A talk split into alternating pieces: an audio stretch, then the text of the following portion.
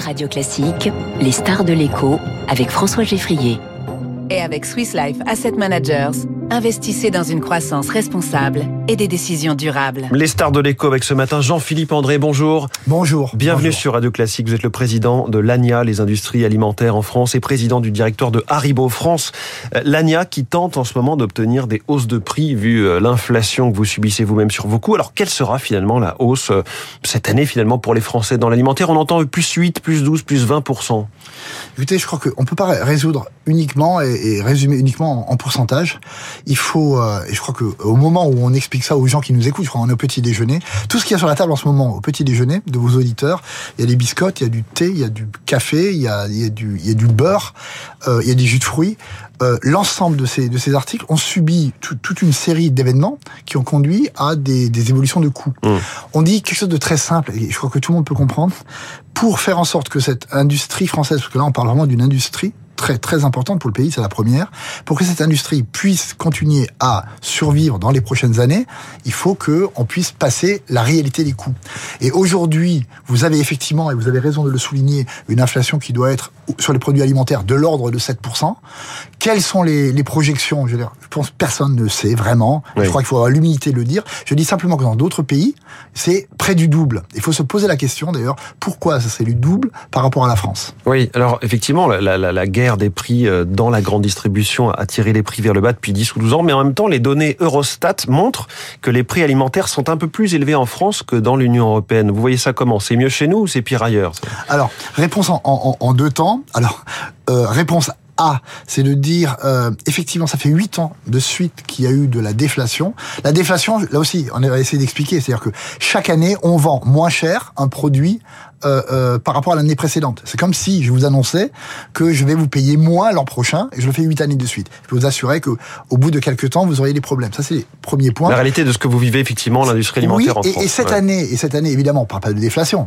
Évidemment, mais parce que simplement il y a eu il y a eu le, le post-Covid, il y a eu la guerre ukrainienne, mais le, il y a de la perte de marge parce qu'on on, le compte n'y est pas.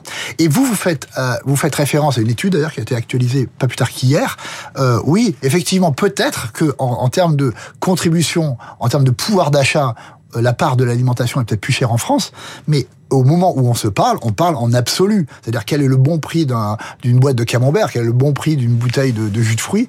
Et là, je peux vous assurer que les prix en France, sur les quatorze, quinze dernières années, des marques nationales, oui. n'ont augmenté que de zéro virgule huit pour cent. Mmh. Certains distributeurs, évidemment, euh, c'est souvent Michel-Édouard Leclerc hein, qui, euh, qui parle assez fort, ne cessent de vous accuser, vous, les industriels de l'alimentaire, de demandes de hausse de prix sorties de nulle part. En gros, vous mettriez tout sur le compte de la guerre en Ukraine. Qu'est-ce que vous répondez? Non, je, je, je pense que C'est, c'est, c'est quelque chose qui, qui a été dit, mais qui a rapidement été contredit. Pas que par nous, d'ailleurs, même des rapports, des rapports au, au, au Sénat. Je crois qu'il faut passer vers ce cap de dire, il y a des profiteurs de crise. S'il y en avait, je n'arrête pas de le répéter. S'il Mais sans avait... même qu'il y ait des profiteurs, est-ce que des grands noms comme Nestlé, Danone, Ferrero ou les autres ont des marges sur lesquelles tirer un peu dans cette période? Moi, moi je, je, je pense pas. Et, et, et vous citez des grandes marques, et moi je suis obligé, juste là aussi, de repréciser, quatre-vingt-dix-huit pour cent de l'industrie agroalimentaire, c'est-à-dire quatre-vingt-dix-huit des seize mille entreprises que nous représentons, ce sont des P M E. Est-ce que vous croyez qu'aujourd'hui, une P M E a la capacité à jouer sur sa structure de coût? Non.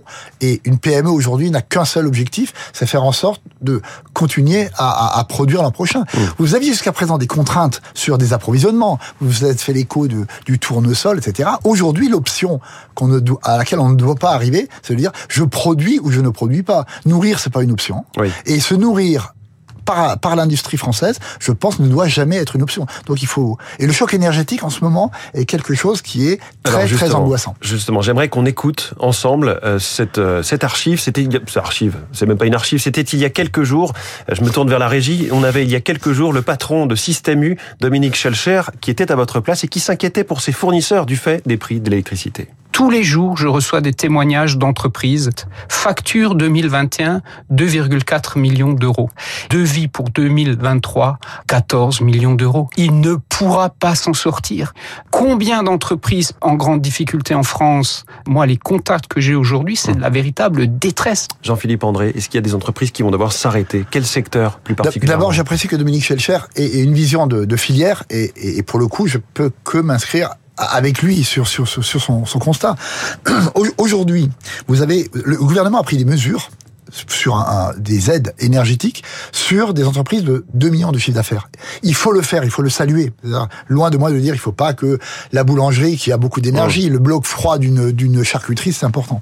Nous on parle d'industrie alimentaire, on parle de de de, de grands chiffres. Et il n'y a pas que les, il n'y a pas que les, les, les grosses industries de la sidérurgie ou de la verrerie qui sont qui sont surconsommateurs. Le l'industrie laitière est fortement consommatrice. Oui. L'industrie du sucre est fortement consommatrice. Aujourd'hui, quand vous avez une entreprise, je prends toujours l'exemple de la charcuterie pour pas prendre la mienne, qui payait en deux mille vingt et un deux millions et demi de, sur la ligne énergétique, qui paye cette année six millions et qui a déjà contracté, c'est ça qui est, qui est angoissant, ouais. a déjà contracté à quatorze millions, vous comprenez bien que on n'est plus dans les pourcentages. Mais ils donc engagent... cette entreprise-là, elle s'arrête? Non, c'est, c'est, cette entreprise, aides, alors cette entreprise, là aussi je crois qu'on est dans un pays, on peut pas tout le temps demander des aides, des aides, on, on, on, on souhaite, comme dans d'autres pays, qu'il y ait enfin cette déconnexion du prix du gaz, c'est, c'est assez indigeste à, d'expliquer ça. Non mais tout mais, simplement mais, le fait que le prix de l'électricité est aujourd'hui quasiment indexé. Absolument, avec celui c'est, du gaz. C'est, c'est, c'est incompréhensible pour un, un manager et pour, pour un entrepreneur. Mais d'un autre côté, il y a une, il y a une modalité qui, qui, qui serait de, il faut laisser le, le, le, le juste cours et le libre cours à la négociation commerciale, qui fait que si une entreprise, c'est, euh, celle que vous évoquez, celle qu'évoque Dominique Schelcher, oui. ont de réels coûts, il faut le passer dans les prix.